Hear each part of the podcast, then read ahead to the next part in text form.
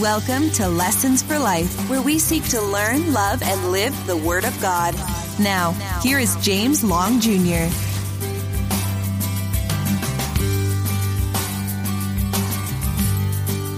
Well, hello, this is James Long, and I want to talk to you today about stability.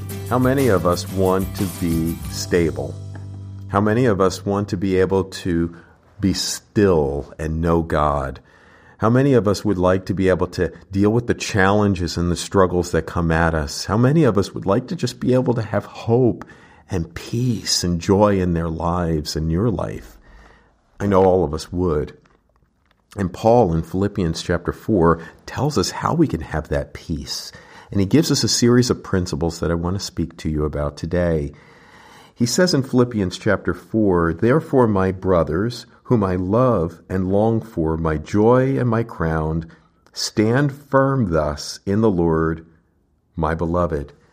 The first thing that we must do in order to have that peace and that level of stability and that tranquility in life is that we need to keep our feet firmly planted. I often say this to my clients keep your feet firmly planted on the solid ground.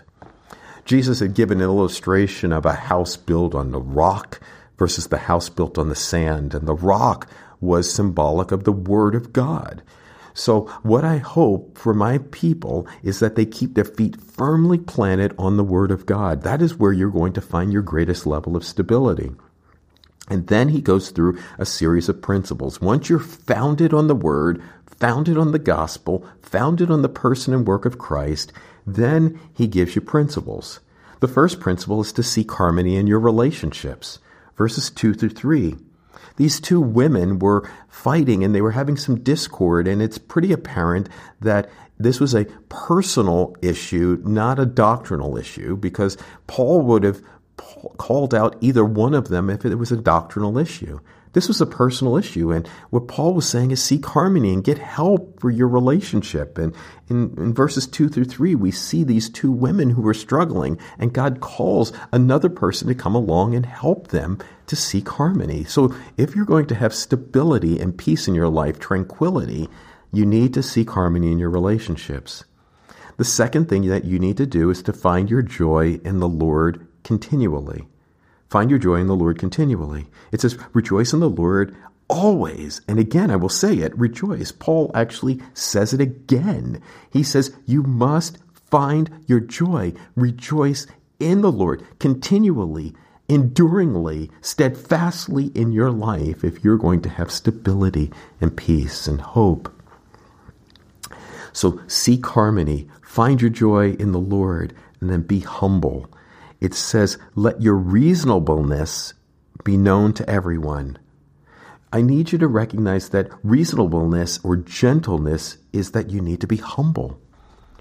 More often than not, the reason why we struggle in our relationships is that we are not humble. We are not generous. We are, we are prideful and we're arrogant. We exalt ourselves. And what Paul is saying is that I need you to be reasonable in your relationships, and that will open the door for stability. The next principle is he says you need to be putting your faith in God who is present with you. You are not alone. I love this. He says, Let your reasonableness be known to everyone. The Lord is at hand. Your version may say the Lord is near. Now, does that mean that he's near with you right now or in, in space? Or is he talking about the Lord is near in time, that he's coming soon? And I think it could be both. I want you to know that God is present with you. You are never alone. He will never leave you. He will never forsake you if you're a believer in the Lord Jesus Christ. So if you want to have stability, if you want to have peace and hope, seek harmony. If you want to have peace and hope and stability, find your joy in the Lord continually. If you want to have peace and hope and joy in your life, be humble. And then remember that God is near, He's at hand, He's present with you. Three more principles I want you to consider from this passage. He says, now in verse 6, do not be anxious about anything, but in everything by prayer and petition with thanksgiving, present your requests to God. So I need you to offer up thankful prayers. Oftentimes, our prayers are just a gimme, gimme, gimme list. You know, God, I need this, I need this. And as though God is our sovereign errand boy. And, and what we need to do is to remember that everything that we have is a gracious gift from God. That if I deserve eternity in hell and God has given me everything but that in Christ, I should be very thankful. Thankful for the life that I have, thankful for the home that I have, thankful for the family. And for some of us, we're struggling in many of those areas. But you have a breath, you have life, you have abilities, you have a mind, you have the opportunity to know your, the Father because of the Son. So offer up thankful prayers. And this must be practiced. And it must be practiced for every situation that you come through. And that's not easy to do, but you can develop the habit of gratitude and develop a habit of thankfulness.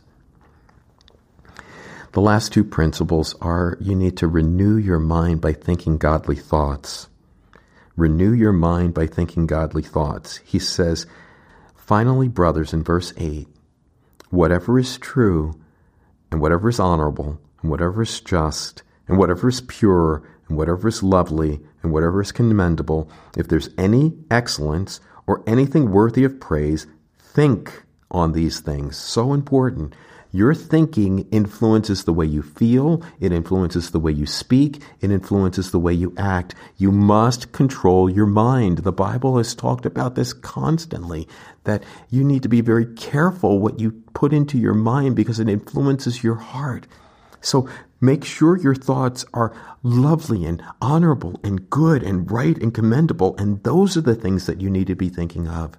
I can guarantee you if you're spiraling with instability, if you're spiraling with a lack of hope or lack of peace or lack of joy, I can guarantee you that for the most part, your thoughts are not biblical thoughts, not God centered thoughts, not Christ centered thoughts, not gospel centered thoughts. They're worldly and they're going to cause you to spiral. Stay far away from them. And then the final principle.